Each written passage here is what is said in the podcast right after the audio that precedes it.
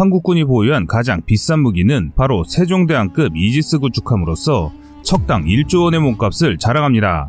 하지만 한 번 건조하면 30년 정도는 운용하므로 사실 수명주기 비용으로 나누면 지금 소개해드리는 무기체계에 비하면 그렇게 비싼 무기는 아닙니다. 현장국이 개발하고 있는 이것은 세종대왕급 이지스함과는 비교도 안 되는 값비싼 항공무기로 개발되고 있습니다. 그 무기체계는 가격이 1조 2214억 원에 달하지만 수명은 겨우 3에서 5년에 불과한데요. 더욱이 크기도 적어서 전부를 합쳐도 중량이 3톤을 넘지 않으며 한 번 납품된 이후부터 제작업체는 사후 관리를 수행할 필요도 없습니다. 과연 이렇게 비싼 한국의 첨단 무기 체계는 무엇일까요?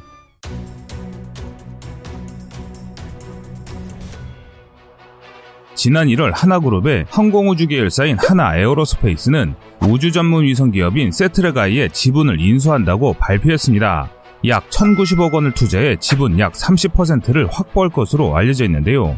하나는 세트레가이 인수에 앞서 2020년 6월에 영국의 위성통신 안테나 기술 기업 페이저 솔루션의 사업 및 자산을 인수했다고 밝혔습니다.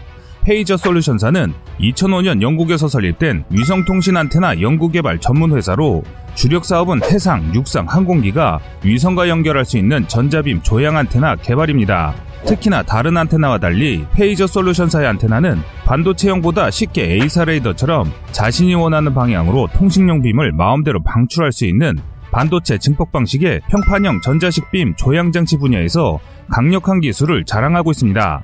이로써 한국은 이번 인수를 통해 페이저 솔루션사의 전문 인력과 기술 자료, 지적 재산권, 테스트 장비 등 유형 자산을 포함한 원천 기술까지 확보하게 되었습니다. 사실 페이저 솔루션사가 가진 기술력은 상당히 중요한 우주 기술로서 만약 한국에서 이런 기업이 해외 매각된다고 한다면 국내 여론이 엄청나게 반발했을 정도의 상당한 기술력을 보유한 업체입니다. 하지만 영국이 코로나19 여파로 페이저 솔루션이 경영난을 겪으며 파산 절차를 밟게 되자 운 좋게 한국 기업이 인수하게 된 것입니다. 우리 한국이 지난 10여 년 전부터 진행하는 우주정찰 위성 사업을 425 사업이라고 합니다.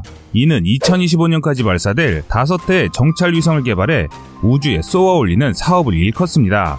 세부적으로 알려진 것이 북한의 탄도미사일의 탐지와 추적을 목표로 2025년까지 한 대 광학정찰 위성과 4대 사 합성개구 레이더를 발사할 계획입니다. 국방부는 북한이 탄도미사일을 전부 이동식으로 전환시킴에 따라 발사 준비 속도가 빠른 고체 로켓으로 교체하고 있다는 점에서 한국의 정찰 자산이 더욱 중요한 위치를 차지할 것으로 밝히고 있습니다.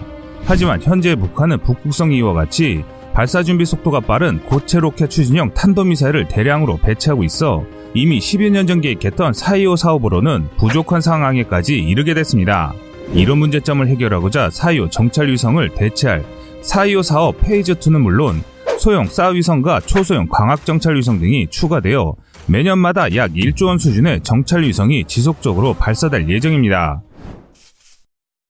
그렇다면 앞에서 언급한 하나가 인수한 서트레가이가 얼마나 중요하며 뭐하는 회사인지 궁금해지는데요. 관계 전문가들에 따르면 현 시점에서 전 세계 소형 위성체 제작 분야에서는 영국 SSTL4를 인수한 에어버스와 한국의 세트레가이가 양대 기술력을 보유한 업체로 알려져 있습니다. 에어버스 그룹은 전 세계 여객기 시장을 보잉과 양분한 초대형 방산업체이면서 우리 한국군이 구입한 아나시스2 군사통신 위성을 개발하는 업체로서 위성기술 분야에서 그야말로 세계 정상급의 기술을 보유하고 있는 회사입니다. 그런데 그런 기술을 보유한 업체 중 하나가 한국 기업인 것이죠. 쎄트렉아이는 1999년 창립된 이후 지속적으로 국방과학연구소와 함께 다양한 위성 사업을 진행했고 위성용 SAR 레이더 국산화를 위해 기술력과 노하우를 축적한 기업입니다. 425 사업은 해상도 0.5m급의 사 합성개구 레이더와 2호 전자광학 정찰위성을 개발한 사업으로 국제적 기준으로 봐도 상당한 기술력을 요구하는 사업입니다. 그러나 사실 한국이 보유한 위성용 합성개구 레이더 기술력이 충분치 못했기에 결국 사와 고속 레이더 링크 부분을 유럽의 위성 제작자인 타시사에 맡겼습니다. 또한 어렵게 추진한 사이오 사업에서 실패하지 않고자 우선은 사레이더 체계를 타시사에 의존했지만 당연히 기술 의존은 여러 불편함과 책임 소재 문제 그리고 무엇보다 한국의 기술 축적에는 남는 게 없기 때문에 장기간 진행하기는 어려운 문제점을 안고 있습니다. 그래서 현재 한국군은 적극적으로 한국 독자 기술 개발에 나서고 있는 상황인데요. 이와 동시에 사이오 사업을 보강함은 물론 궁극적으로 사이오 사업보다 큰 사업이 될 가능성이 높은 초소형 사위성 사업을 장악하고자 노력하고 있는 것이죠. 그 과정에서 인수한 것이 바로 위성용 평명 배열 안테나 전문 회사인 영국의 페이저사로서 현재는 하나 페이저가 되었습니다. 그리고 국방과학연구소가 발표한 초소형 사 위성용 위성몸체를 개발한 세트레가이를 활용함으로써 장래 국방용 초소형 위성사업 경쟁력을 크게 강화할 수 있게 되었습니다. 많은 군사위용 중 사위성이 중요한 이유가 있는데요. 국방과학연구소가 공개한 자료를 보면 초소형 사위성체는 원통형 본체에 날개형 태양 전지판이 달린 일반 위성과 다르게 가로 3m, 세로 70cm 크기의 직사각형 형태입니다. 그리고 앞면에는 사이오 사업에서 볼 수 있는 안테나형이 아닌 평판형 전자빔 조향형 사라이더가 위치하는데요.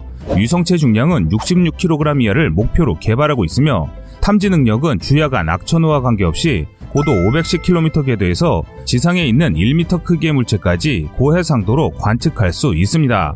사위성을 초소형으로 만드는 것은 중량과 가격을 최소한으로 줄일 수 있기 때문입니다. 또한 비싼 우주용으로 만들어진 전용 부품 대신에 기존의 상용화되고 검증된 기술을 적극 사용할 수 있는데요.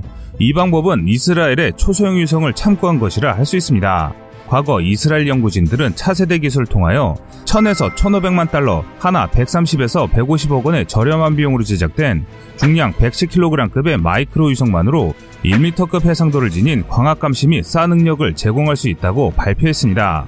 이들 초소형 위성은 공기입자 저항이 큰 저고도에서 운용되면서 궤도 수정용 모토도 없기 때문에 그 수명은 1, 2년 미만이지만 워낙 가격이 저렴해 지속적으로 발사하거나 비상 상황 시에 대량 발사하는 것이 가능하다는 장점이 있습니다. 그래서 이 방법을 한국이 도입한 것이고 이와 함께 한국 기술력으로 국산화를 추진하고 있는 것입니다. 대표적으로 SAR 레이더의 경우 평면 배열 전자빔 안테나는 KFX 전투기용으로 만들어진 AESA 레이더 기술을 사용할 수 있게 추진되고 있는데요.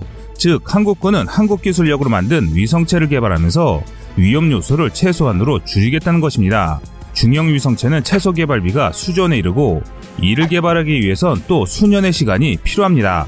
하지만 위성을 발사할 때 발사체 문제라든가 기타 위험 요소를 포함해 위성이 정상 궤도에 제대로 안착하지 못하면 그간의 노력이 물거품이 되고 마는 것인데요. 하지만 우리 한국은 이런 실수를 용납할 만큼 시간적 여유가 없는 상황입니다. 위에서는 중국과 북한이 호시탐탐 노리고 있고 밑에서는 일본이 검은 속내를 숨기고 있기 때문입니다. 그래서 한국이 선택한 결론이 실패해도 바로 재시도할 수 있는 사업부터 먼저 진행하겠다는 의도입니다. 또한 저렴한 비용 덕분에 지구 궤도에 여러 개를 안착시켜 끊임없이 북한의 상황을 파악하기도 용이하다는 장점이 있습니다. 한국이 개발한 초소형 사 정찰 위성의 중량은 66kg 이하로 개발되고 있습니다.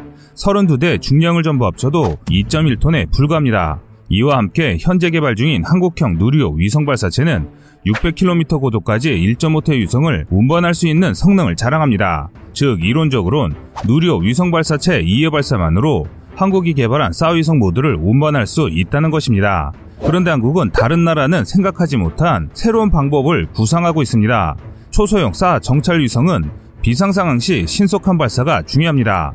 누리호처럼 그 제작 기간만 2, 3년이 걸리는 액첼 로켓형 위성 발사체는 즉각적인 사용이 곤란하다는 제약 조건이 발생합니다. 그래서 현재 개발 완료된 현무포 탄도미사를 개조한 위성 발사체를 사용할 가능성이 제기되고 있습니다. 실제 국방과학연구소의 초소형사 정찰 위성 중량이 극단적으로 제한된 것도 탄도미사일 개조용 발사체 운영을 상정했기 때문으로 알려져 있는 만큼 군사용 탄도미사일을 개조한 발사체의 경우 추가적인 개발비가 필요 없을 뿐만 아니라 무엇보다 신속한 발사가 가능하다는 장점이 있습니다.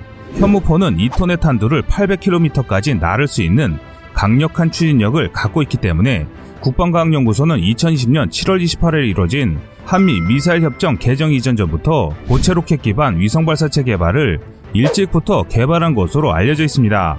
한국이 초성사 정찰 위성이나 현재 개발 중인 소형 광학 정찰 위성을 경량화에 큰 신경을 쓴 것도 전문적인 우주 발사체보다는 상대적으로 추진력이 부족한 고체 로켓 기반 위성 발사체 사용을 고려했기 때문이라는 것이 전문가들의 의견입니다. 현재 한국군은 향후 초소형 사위성 32대를 발사해 20에서 30분 간격으로 북한 등 한반도 주변을 정찰하는 것을 목표로 추진하고 있습니다. 여기에 추가해 한국은 아리랑 시리즈 위성과 차기 중형 위성을 합쳐 9대의 정찰 위성을 확보할 예정인데 이렇게 되면 대략 10분 간격마다 북한을 정찰할 수 있게 됩니다. 현재 추진하고 있는 초소형 싸위성은 2019년 국방과학연구소 미래기술도전 사업으로 선정돼 2023년까지 200억을 투입해 개발할 예정입니다. 또한 2023년까지 개발을 완료한 이후 실제 위성을 발사해 2, 3년 정도 다양한 환경 시험 및 성능 시험을 거쳐 우주 환경에서 성능이 검증되면 약 30대 이상의 초소형 싸위성을 발사해 2025년에 발사할 예정인 사이오 정찰위성과 연합해 전 지구를 감시할 예정입니다. 사실 기본 목표는 북한의 이동식 발사대 추적이지만 부수적으로 한반도 주변의 모든 육해공 군사무기 이동을 감시할 수 있어 주변국의 도발에 즉각적인 대응이 가능해집니다.